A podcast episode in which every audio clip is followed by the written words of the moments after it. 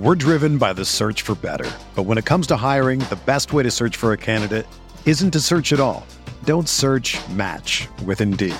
Indeed is your matching and hiring platform with over 350 million global monthly visitors, according to Indeed data, and a matching engine that helps you find quality candidates fast. Ditch the busy work. Use Indeed for scheduling, screening, and messaging so you can connect with candidates faster. Leveraging over 140 million qualifications and preferences every day, Indeed's matching engine is constantly learning from your preferences, so the more you use Indeed, the better it gets. Join more than 3.5 million businesses worldwide that use Indeed to hire great talent fast. And listeners of this show will get a $75 sponsored job credit to get your jobs more visibility at Indeed.com slash BlueWire. Just go to Indeed.com slash BlueWire right now and support our show by saying that you heard about Indeed on this podcast. That's Indeed.com slash BlueWire. Terms and conditions apply. Need to hire? You need Indeed. What's up, y'all? It's Drewski, and I've teamed up with Mountain Dew to produce a hilarious new basketball podcast called The Dew Zone with Drewski. Learn the backstories of your favorite ballers and celebrities like Jamal Murray. Did you have like a favorite team? Was it the Raptors at the time or no? Was the Raptors even started around that time? Come on, bro. I ain't that old, fam. you talking like I'm 50. Taylor Rooks, A'ja Wilson, and many more. You won't want to miss this. Listen to The Dew Zone with Drewski on Apple Podcasts, Spotify, and wherever you listen to podcasts. spinning is Sabonis. Mentor. Oh, Miles Turner bringing that smoke. And now McDermott again, right to the rim with authority. Brogdon gets around. Plumford, skies high for the jam. Warren lets it fly. Yes! TJ Warren is not human. Pacer Nation, what's going on? Welcome to a special edition of Setting the Pace. Today we're joined by the president of basketball operations, Kevin Pritchard. Kevin, how's it going? Going great, guys. How you guys doing? I'm doing well, Fachi. How are you doing? Oh my God, I'm doing better than ever, Kevin. So, good, good. so, KP, just to kind of get things started off today, I wanted to uh, just get a quick injury update on Caris LeVert and TJ Warren, two guys that I know Pacer Nation is just ready to see back in uniform. Do you have any updates on their injuries? Sure. Um, I don't know if it's an update. I know Nate, uh, coach, has talked about it uh, today and, and yesterday. But Caris is really looking good. He's on the court. He's doing some light shooting. Uh, he'll have to see the doctor one more time and in the next week, and then then we're hopeful that he can start doing some, you know, two on zero, three on zero, five on zero, run up and down with the team without any defense set, and then within a week to 10 days after that, we're hoping that he can he can really get out there and practice.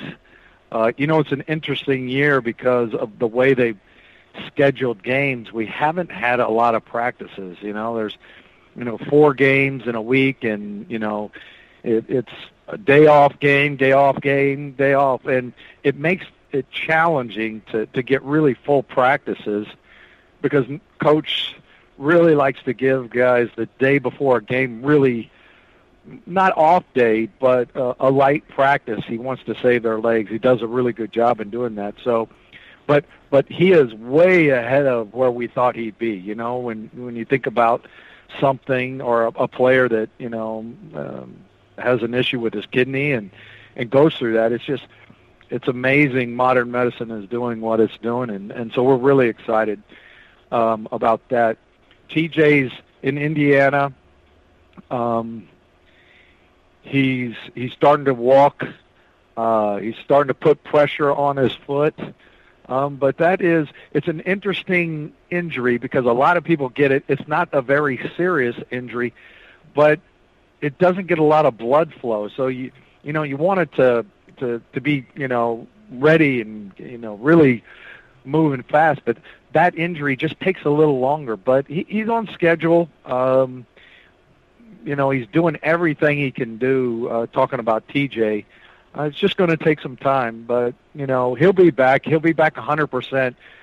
TJ's one of those kind of guys. He just loves basketball, and he just, you know, once he's able to get uh, a basketball in his hands and move around, he improves really fast. But to get to that point, it just the body takes some time.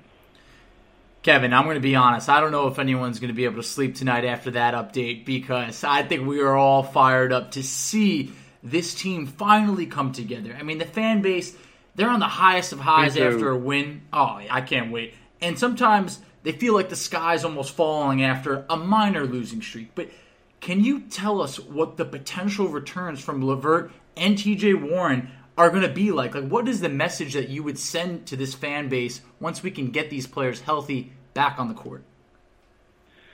Well, you know, I, I like for the team to really set the tone and set their own expectations. I, I would tell you, uh, you know, when we get everybody healthy, we've always felt like this. You know, it's really challenged to get like an A plus player. Uh, they're just really hard to get. You know, either one's got to be born in your backyard, or you got to be a big, you know, big market. But so so we look at it, and and you kind of look in aggregate, the whole NBA. You know, you look at some of the top teams, and they've got one and two, and some sometimes up to three, like eight plus players. But I don't know in the last ten or fifteen years where we've had really good players at every position and then when you look at the the bench, you know, with T.J. McConnell, Jeremy Lamb, Doug, uh, you know, it's a it, that that top eight is is in my opinion maybe the best top eight we've had in a long time. And I don't want to put any pressure because each individual team has to, you know, represent. They got to go out. They've got to play the right way. They got to play tough, and you got to have a couple bounces go your way. But I really like the potential.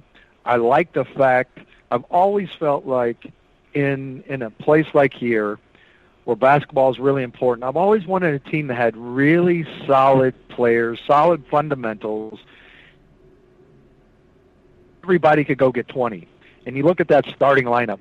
You know Malcolm get, can get 20 in any night. You know Caris, I think he was averaging close to 20 and 6 assists when he went down, uh, at least when he was in that starting role. T.J. Warren was our best scorer last year.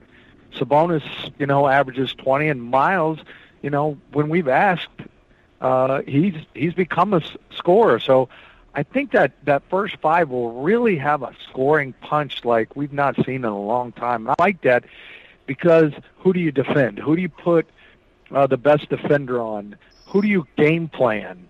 Um, it, it, it's difficult when you think about another team. How do you game plan for that team when five guys can, you know, really score the ball in a lot of different ways? We've got shooters, we've got penetrators, we've got a guy that's a great mid-range guy, we've got a guy in the post, we've got a, a center who can really stretch the floor.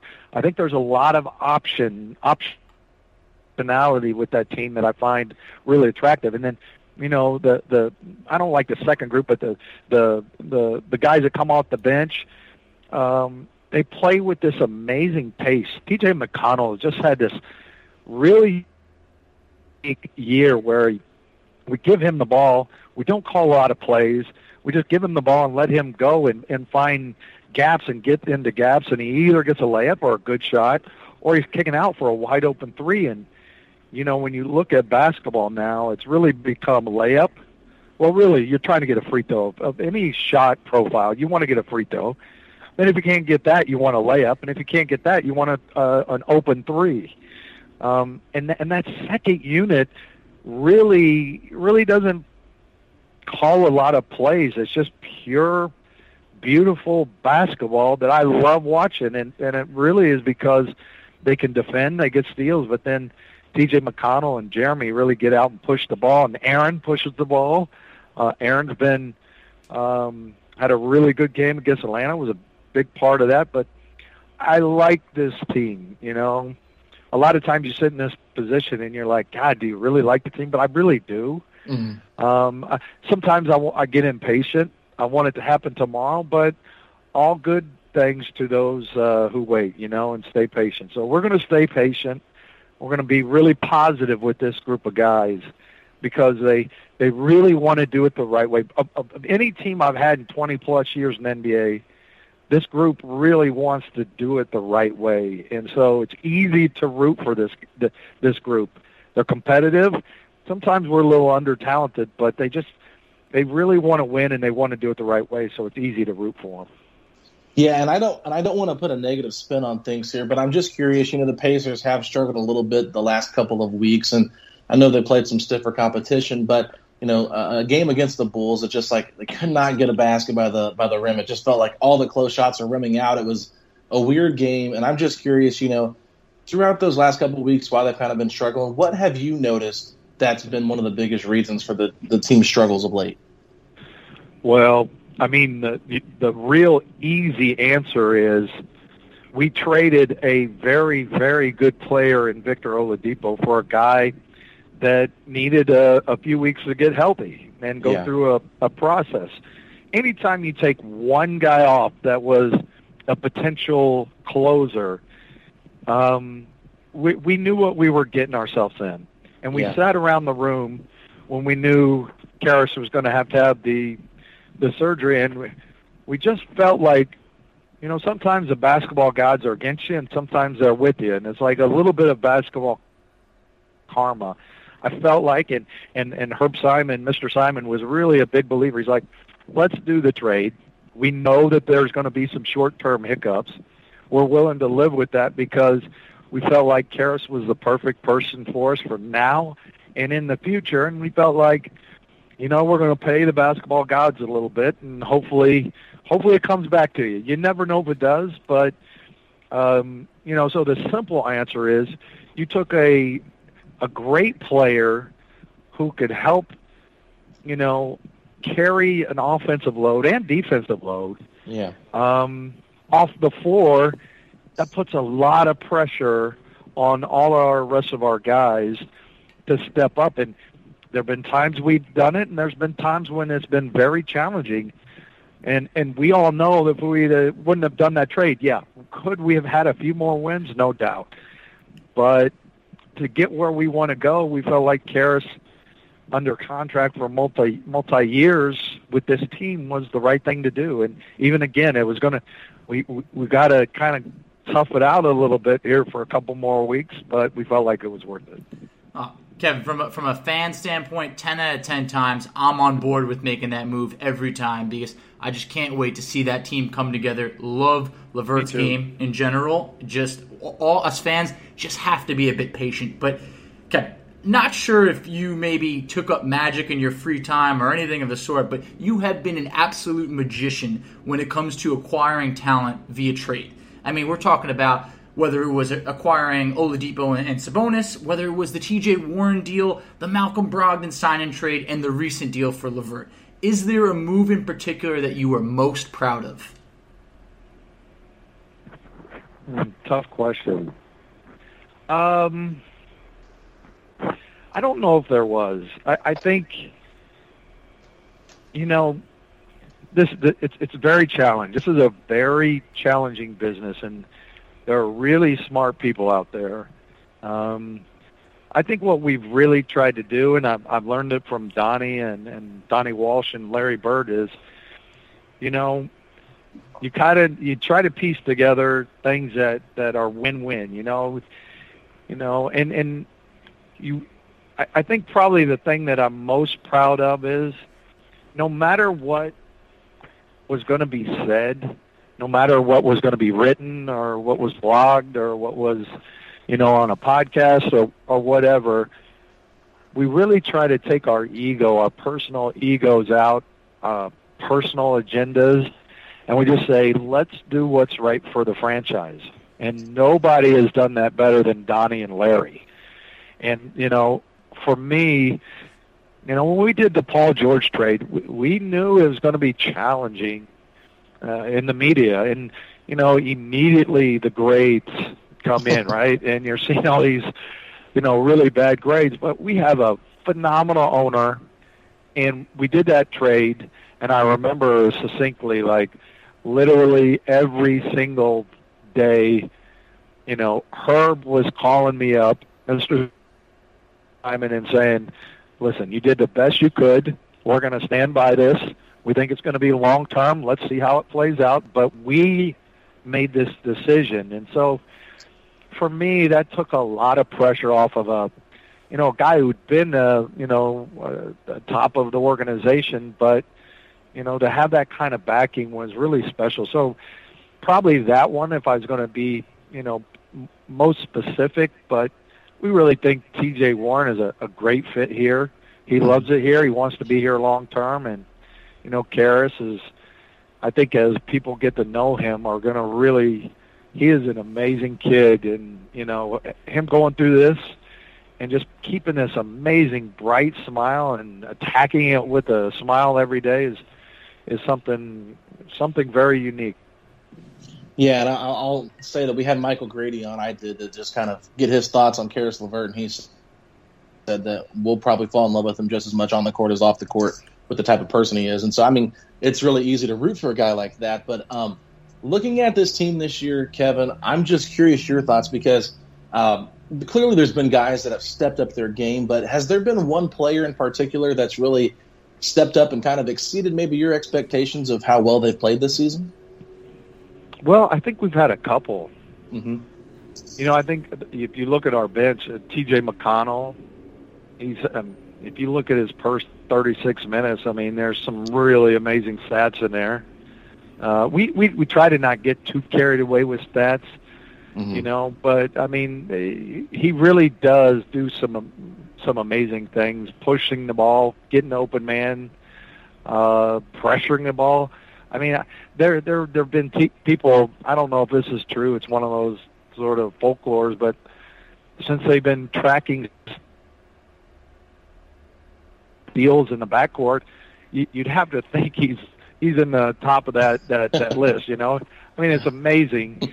You know, he just he's just pesky back there. He stays. He's like this little gnat. And you know, I remember playing against guys like that. You hate playing against like he was like, get off me. You know, m- get off me. And he just he just keeps coming at you. And I think he's really stepped up. I think Doug in this system, the system that, that in this moving, cutting. You see him get a lot of easy shots at the rim. Mm-hmm. You see him get uh, open threes. Uh, I, I really like that. But you know, Jeremy, Jeremy's been probably the most surprising because a year ago that was a tough injury. That was a really tough injury. There were a couple moving parts in his knee that you know we were we were we were worried and you know he stayed in Indiana throughout the whole process.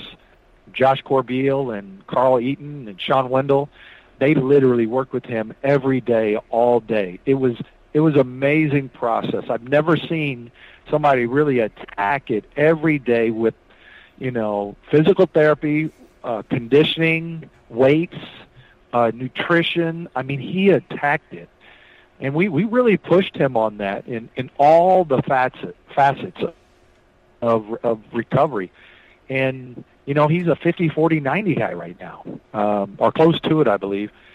That that is that's really a credit to his dedication because you know when you have that injury or any major injury you have the injury year you come back and then it takes about another year to get back to yourself sometimes.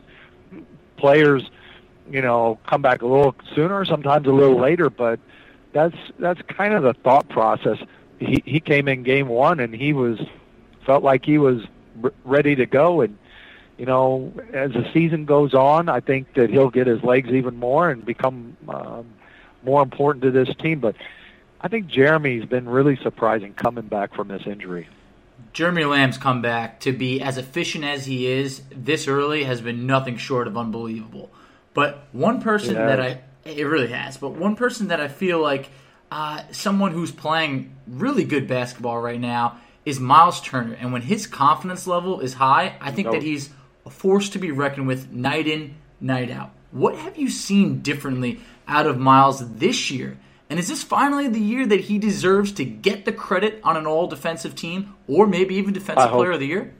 I hope so. I hope so because we need him. We rely on him. Our, our defense is set around him, le- legitimately set around him.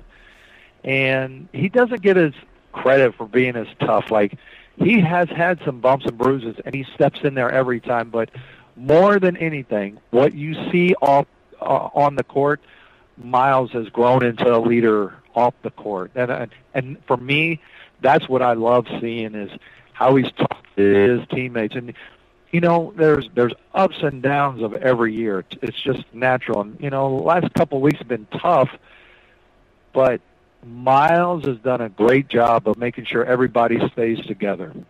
And you know, going back to his rookie year to now, I mean, I, it's incredible. It just shows you how how players can change. They be, they mature. They they understand what it takes to to you know to be a leader. And then I look down and I'm like, he's 25. You know, he's 24, 25 years old, and he's growing into this leader already. There's there's no doubt that his best of his basketball is in front of him, and you know he does not get the credit that he deserves. He really doesn't because when he when he rebounds and blocks shots, when he does both those things, and it's like, you know, super important for us. We're a completely different team. We are a completely different team. So we need him, and he's he's embracing the role. And I, I see as as as we get healthy, as we get everybody back, um, you know, his defensive presence at the rim will be paramount for us long term. Yeah, and speaking of uh, his front court partner, Domantas Sabonis, I was listening to a podcast earlier this week, and, and Bill Simmons had Charles Barkley on, and Barkley claimed that Sabonis was one of the top 10 to 15 players in the world. Uh, I, I, don't like to do lists because I think it's really hard to sit there and uh, compare players because there's so many great players in our league. But when you look at a guy like Sabonis, you know this is a guy that was coming off the bench after we tra- traded uh, for him, and now he's evolved into an All Star and hopefully a two time All Star. Uh, you know, here in a couple weeks we'll see that. What are your thoughts on Domas's overall development since he first got here to now?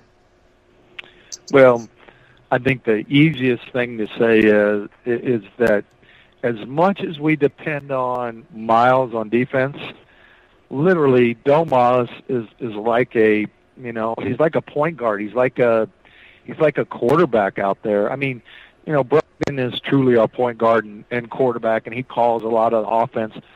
But I don't know a team that goes through a, a power forward or uh, a player as much uh, as we do. I mean, his use, usage rate is really high, but is deserving because he's a really good passer.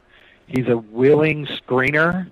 He's a willing diver. Like one of the hardest things in this business to get bigs to do long term is hit the pick and roll, hit it hard, and dive. The pressure that diving puts on a defense uh, really is incredible, and he does it. You know, and and I don't know if you guys ever noticed. There's there's a lot of things that we watch for when we look at players. One of one of the things that's important is you can do that. You can hit the pick really hard, and then you can dive really hard. But he also catches some really tough balls, and he's got Oh, great yeah. hands, and and to be able to do that and finish, um, you know, that's what we do. We set a ton of pick and rolls. We we dive him a lot. He's in a lot of DHO dribble handoffs. Um, if somebody goes back door, he's a willing passer. He sees the pass. He's made some incredible passes to to to Doug this year. You know, he's had a couple lobs. I mean, how many power forward centers has thrown a lob this year? Not not many. So, um, you know, there's some areas that that that you know. Right now, he is getting game planned every single game and teams are playing more physical. They're they're hitting him earlier in the the the offense. They're making it difficult to, for him to get to his spots. Um, but I know Domas. He's tough as heck. He will do anything this team needs, and he'll bounce back. Like last game, he missed some easier shots, but I know him. He's he's such a competitive guy, and that that competitive spirit is we kind of base the team around that. And um, you know, and to think that you know he's an all star. He's he's 24 years old, and his best basketball is in front of him too. Like one of the things we love about this team, we really only have one guy that you'd call like a serious veteran. We we've got a lot of middle veterans. Like they've been in the league, they've been in four or five years. They're you know they're they're becoming wily veterans, but really Justin uh, Holiday's our only guy, and he's he he's been in the league eight years. He hasn't played a lot of minutes over the years, but he's really important to us because he defends everybody, and he's got a, in my opinion, he's still got growth left in his game. So the best thing about this team, keep it together, let them grow together for a while. It takes some time. And once they really understand their strengths and weaknesses, I, I think that's when it'll click. We'll be a good team uh, in the beginning, but I think there's a time when this team really understands each other, and that's the time when it'll really click. Uh, completely agree. I mean, they just need to get these guys together. That's what the whole fan base has just been waiting for is to get your ideal starting five together for an extended period of time. And Justin Holiday was someone that Alex and I were really vocal about wanting to add to this team as a true veteran because like you mentioned, a lot of young talent on this team. But outside of injuries, what is separating the Pacers from the league's elite? Is there anything you think maybe we need to improve upon or potentially add to this team in any way? Well, we hadn't rebounded as well as we wanted to this year. Um, I think part of that is we really try to pressure the ball, and that gets us a little bit in rotations. That could be part of it. But, you know, we've got to become a better rebounding team. And you know, there's an old adage in this league that that every trade deadline you can never add enough shooting. You know, we've shot the ball okay this year. I think we have better shooters than what we've shot. Uh, that that comes in waves. I've been with teams that all of a sudden you just look up and you're like, my gosh, we're making a ton of shots and we haven't been doing it. And then sometimes you're like, God, are we ever going to make a shot? I think we've gotten, we've been surprised this year the quality of our shots has gone up, you know, a ton. Like, you know, leaps and bounds our quality of shots. What we haven't done is we haven't knocked them down at as, as at a pace that we thought we would. And I think that is, you know, there's a lot of reasons for that potentially. I think the biggest thing is we just got to keep shooting them because we're getting them. And our shooters, we want shooting. And I think Nate does a great job of just saying, you get your shot, you take your shot every single time. And and we'll start knocking down some shots and you know, we're three or four wins more right now with this group. With all these injuries, we're still right in the mix and we're probably three or four more wins if we just hit that one critical shot in the the most important moment. We just right now we haven't hit that shot, but we will and and and we've got guys that that believe in themselves. And you know once we get healthy we'll add a couple other guys that can really make those shots. But we're getting great shots. We just got to knock down a couple more. But believe it or not out of all the things you you learn in this business when it gets down to a couple minutes left in the game it turns into a miss or make league period bottom line. Yeah and uh you know, it's it's interesting because I know fans are always excited by transactions, and uh, I'm I've just got to ask this because I know fans will be disappointed if I don't. But uh, we already made a move this this year, and it was a pretty big move to say the least. The trade Victor. Yeah, that was a big one. Now, those don't come around. yeah, not very often. I mean, it's a pretty no, not starting twos that are twenty six. No, right, right. So uh, do you anticipate being active again once it, around the trade deadline? I mean, obviously you would be, you know, not doing your due diligence by being uh, somewhat active, answering calls, whatever. But I mean, as far as you know, being aggressive, do you anticipate being that, or uh, is it just going to kind of be a wait and see type of thing? Well, you know, if you'd asked me that ten or fifteen years at the early part of my my career in this league, I would have said, "Oh yeah, we're going to we're going to be super aggressive. We're going to try to get a great player, and you know we're going to mix it up. And then what Larry and Donnie have taught me is there's a time to be really aggressive, and there's a time to let a team sort of figure it out themselves, learn each other, and and if you're patient, look, Donnie has taken a team to the finals. Larry was the the head coach, and then as a, a general manager and a president, Larry took a team to the Eastern Conference Finals two years in a row. I'd be remiss if I didn't listen to that. I mean, you know, I, I think we've got a lot of great players, a lot of high level, smart, tough players on this team. Of course, you always listen. You're always trying to figure out is is there a way to get a little bit better here and there. but I will. I won't. What I won't do is I won't make a trade just to make a trade. Sometimes it feels like you do a trade. It, yeah, you're showing, you know, you're working and you're you're, but you don't move the needle much. You know, you don't trade a a B player for B player this time of the year. You don't trade a, you know, uh, an A minus for an A minus or a C for you. You don't make parallel moves right now because what I've learned probably more than anything, there really is a locker room. There's a, a locker room culture, and I like, I really like our locker room culture right now. We have guys that are super positive. You know, we'll win a big game. Guys will say the right thing. We'll lose a tough game. We lost a tough game. What the guys say in the locker room is really encouraging. They they they back each other. You know, no one is overly critical with each other. They really try to, you know, bring each other up, and I like that. I really like that. Maybe, maybe, maybe that's too important to me, but I always have felt like, you know, on the teams that I've been on in the past, and when the locker room is good, you just tend to win a few more games long term, and maybe not short term, but long term. If if they get along in the locker room, they get along on the court, the ball moves a little bit more they help each other on defense a little bit more. They hold each other accountable a little bit more. And so I don't, I'm very reluctant unless it's a no-brainer to make a, a, a move, to be honest with you this time. I definitely respect it. Uh, but one one of those moves I wanted to touch on real quick is you know the Pacers have been looking for that franchise point guard for years. Can you tell us what the how the importance of Malcolm Brogdon has been to this team on and off the court? Because I, think that he embodies everything that you want in a leader and a point guard, and could not be happier to have him on this team. Yeah, Malcolm's Malcolm. You know, it's it's it's hard to describe Malcolm. He's he's very introspective. He thinks about things. He cares. He really takes the you know the responsibility of being the point guard of this team. Um, you know, he thinks about um, you know, how we can be better. I know him and Nate have a phenomenal relationship.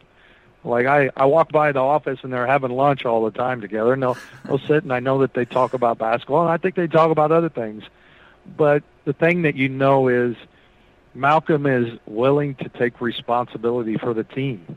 You know, he's taken some big shots. He's made some. He's missed some, but he's always willing to, and I like that about him. And you know, the thing I've noticed with Malcolm, no matter where we are in the game, he just stays steady. You know, he just he doesn't get too riled up. He doesn't get too riled down. He keeps guys steady. And you know, somehow sometimes when you're in a game, and you get down. It's easy to kind of go crazy and oh my gosh, you're down. But if you kind of just stick with it, you know, and we've had this in the past. We've come back from some big games. New Orleans was one of the most amazing comebacks this year. This team knows that they can come back. Sometimes they know that teams can come back on them too. But I like the steadiness that Malcolm brings to the the, the locker room, to the court, um, and he's he you know in his admission, he's learning this team. I mean, he's not played a lot of minutes with some of these guys, and then when he when we get Caris, Caris and him have got to develop a relationship because they're both very similar. They can make plays for themselves, but both of them are really good passers and willing passers, and I love it because now, now you have McConnell who can really pass the ball. You got Malcolm who can really pass the ball. You got Caris who can really pass the ball, and Domas can really pass the ball. And Miles is he's kind of getting more confident in, in, in doing that. So mm-hmm. I like when you have a lot of playmakers and guys that can move the ball and make the right pass at the right time. It's just tough to guard. So I like that we're kind of developing a lot of pass first guys too. Yeah, and I'll have to say this real quick on that Pelicans regular season game. That comeback game, I think, was a complete team effort. Just the way that bench and Sabonis with that unit brought the team back, and then Victor and Miles yep. hit those big shots. I mean, it was just you know, and then sealed off with the Brogdon's game winner. That might have been the most fun regular season game I can remember. Probably going back to the time we beat the Raptors when you all brought Lance back for those final six games. Yep, yep. Uh, to make Those that final fun. push. But uh, but I, I do want to I do have to touch on this just because um, unless you don't want to talk about it, but I, I I've got to ask about T.J. Leaf, uh, someone that you guys drafted and it just didn't work out. Obviously, you guys traded in this offseason. and just what was your overall thought when you guys did draft him, and what kind of happened there where it just didn't work out with the team? Well, you have to look at the context. So, you know, what what happens in this league is you you can you can draft well, you can make good trades, um, you can have great signings, free agent signings, but it's impossible to do all of them because at one point in time they cannibalize each other. And so one of the things I think we did once we drafted we drafted TJ, felt really good about him. He played a little bit, but Thad came in, uh, and and players kind of moved ahead of him. And what happens is, and I, I trust me, I know this as, as well as anybody. There's a there's a connection between growth and the opportunity to get in there and show it over uh, uh, um, over some time, um, and and I think you know for us we we we we, we love TJ. We hope he he plays well and gets back in the NBA. I'm not sure we gave him the greatest opportunity because there wasn't an opportunity to be had because we had Domas and Thad at the time and and both those were trades. And and and so what happens in the series when you look at the the depth chart you know immediately Thad when we trade for him goes to the first first four and then Sabonis is at the second four and then we put TJ at the third uh power forward. How in the world was he going to get in and, and develop? It's hard to develop sitting on the bench Yeah. and and so, you know, there's always this balance in the NBA of do you sign a guy or do you let your draft pick play? Well, if the signing makes you that much better, you go for the signing, okay? Now you look at trades, you're like, eh, can I make a trade that's a pretty good player that help us get into the playoffs and maybe you do okay, we'll make that trade. Well then now your draft pick's down to 3. The literally the most important thing in a, a a smaller not not smaller franchise. That's not the right word. Um, in a franchise like this is if you're picking in the top 10 you better make good picks. Yeah. if you make those are the critical things. If you make signings those are the critical things. Unless you have some time to develop a player. Larry uh, 10 years ago 12 years ago he said i have a three year plan i remember when he did it he said i got a three year plan i'm going to draft well and i'm going to let these guys develop and so he drafted you know paul and I think Roy and you know, and then then there was a big signing, but he let those guys develop. We didn't really have the opportunity to develop, and sometimes you just don't because you can't do all well. You can't. It's impossible. But given the choice, I would if you're trying to win now, you better do great signings, number 1, and you better make good trades. And then then you look at the draft because if you're drafting, let's say on average 20 to 22, the a- success rate of that pick is so low, and the reason why is you're already a good team trying to win at that point in time. And so it's it's an opportunity cost. It is, but you have to try to play it because if you hit at 20 and you've got a good team, well, it just makes you that much better. And look, we've missed players, no doubt about it. We've missed players, but we also haven't been the right spot to develop them either because it's so hard to develop a player when you're not playing 15 or 20 minutes. And if you're playing those guys, a lot of times it's hard to win with them. So what are you? Are you trying to win or are you trying to develop? And so the last four years, um, you know, we've been in win mode because what happened is we made a really good trade and and Victor came in and changed us from day one. Like we thought we might be in a developing mode, but he made it perfectly clear with his play that, you know, Boyan came in Darren Collison came in, Thad came in, and we were a better team than we totally anticipated. So we had no opportunity to uh, develop. There will be a time where we pick and where that draft pick is super hypercritical, and I better make a good one. But it's also going to be a top 10 pick or top 12 pick where you're looking for stardust. You're looking for, you know, somebody who's got a little bit of it factor. Rarely are you picking at 16 or 18 or 24 that they've got stardust. It just and you, and you notice the guys that are playing well. You got to ask yourself, that team is probably developing, and they're getting a chance, and they're playing 25 and 30 minutes early in their career. You know, I, I, I wish we could do everything well. We try our best. We've got a great scouting department, um, but it's hard to do all three of them great. Uh, I think if we continue to stay the course, you have proven time in and time out that you are adding talent to this team year in, year out. And I just thought that based on what the media was saying, and you never know what the media is saying, but following the departure of Nate McMillan, it seemed like that you know head coach candidate list. It felt like it was anywhere from ten to fifteen names. I mean, it was almost comical that it felt like everyone was involved. You did your due diligence, but what made you feel that Nate Bjorkgren was the guy that separated himself from the pack and could be the guy to lead the Pacers to their first NBA title? Well, I think probably the the biggest thing was, you know, he looked at the game differently than I'd ever seen. You know, I think he looks at the at, you know, I think him and Nick Nurse. I, I remember him telling me a story that that really hit hit home with me and and again, he's he's a young head coach. He is developing. I love his ability to learn. I think probably number one is he he he admittedly knows that he doesn't know everything, and so he's like he's got this quest and this hunger to keep learning. I love that about him.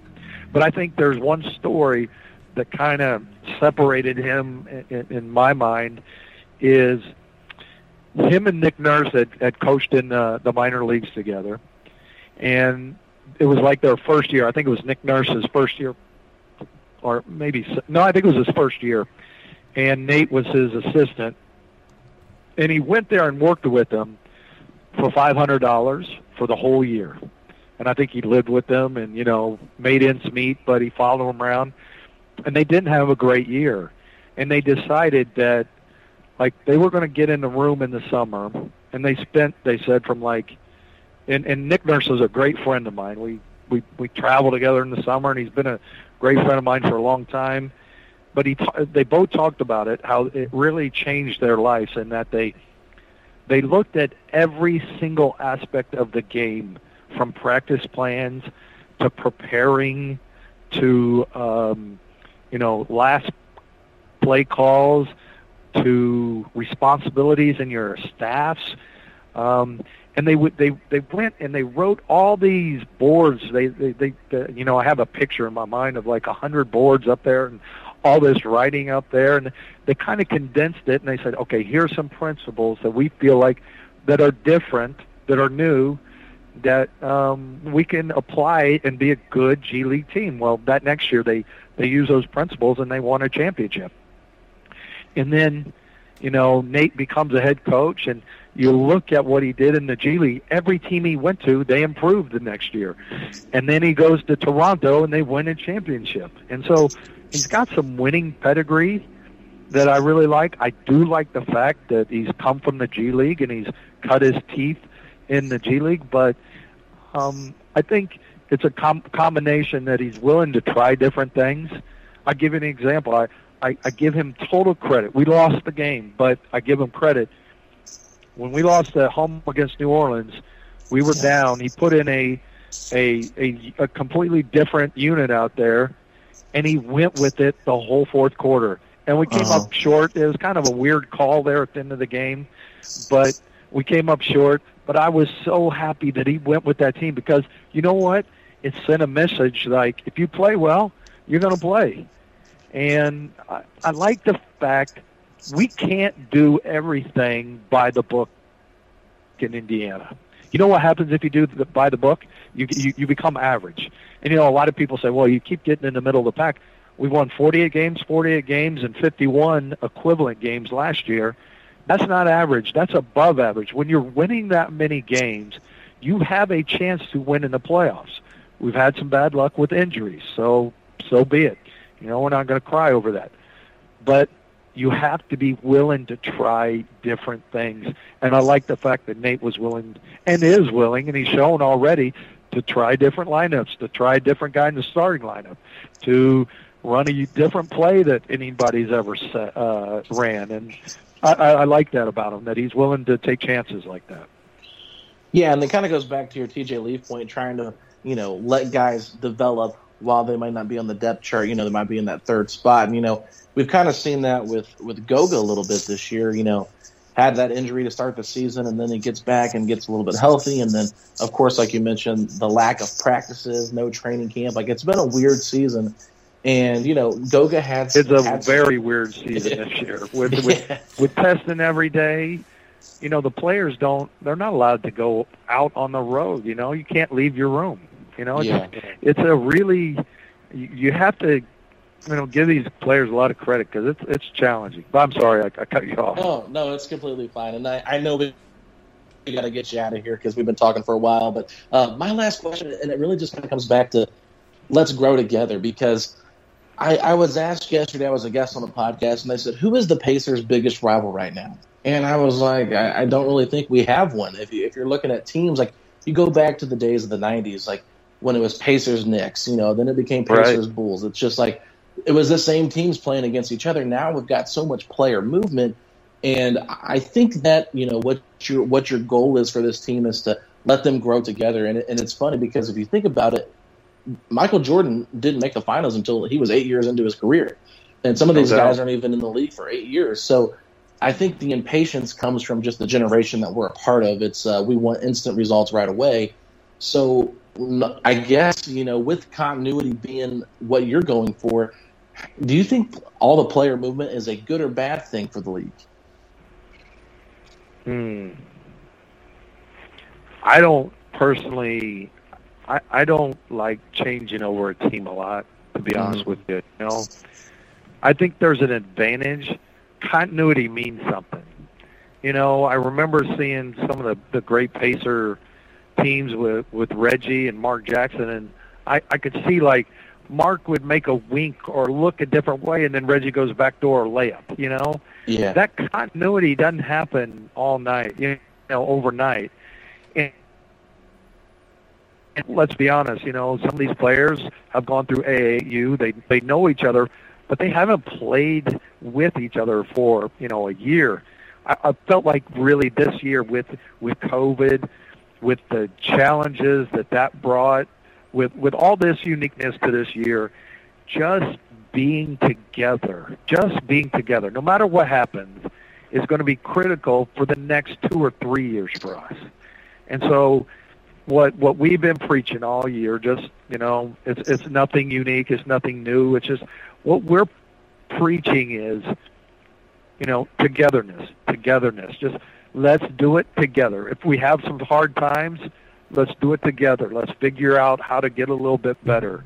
Let's let's try to help each other on the court. Let's try to help each other off the court. And the more we can come together as a team and really feel like a a real team, like like you said, you know, sometimes with all this play, player movement, you never know where is that team. You know, when I think some of the great older Pacer teams, I mean, Rik Smits was part of all of them. Reggie was part of all of them. The Davis brothers were part of all of them. Mully was part. You know, it's like they were together sometimes. So just give us a little bit of time. I promise you. The one thing I'll promise you, we have great kids. Not kids. We have great guys on this team. They are unbelievable. You would, you know, you you can be totally respectful. Uh, they they respect. They they love the game. They they they want to do what's right in this community. It's a really unique group. I'm I'm really proud of them, and we just got to stay together because there's a long term plan here. And I believe the long term plan, I'm on board no matter what. But one of the things I've heard fans a lot of times say is that the Pacers are content with just being a playoff team. And I don't believe that. But what would it mean to you to be able to deliver the Pacers an NBA title? Well, you know, we always dream about this. Um, you know, I'm from Indiana. I grew up in Lawrence and Noblesville, and I was born in Bloomington. So I know what basketball means to this state. I've, I've, you know, my mom and dad picked up and you know during a junior high game, and they would shut down Noblesville, and we'd go play, you know, Zionsville or Fishers or something, or Hamilton County. You know, I know how important it is, and if we were able to get that lucky, you know, I have a friend, Bob Myers, is one of my best friends. He, you know, got into business. He made a couple good, good decisions, and you know, they became a, a dynasty. And you know, I'm, I'm hopeful.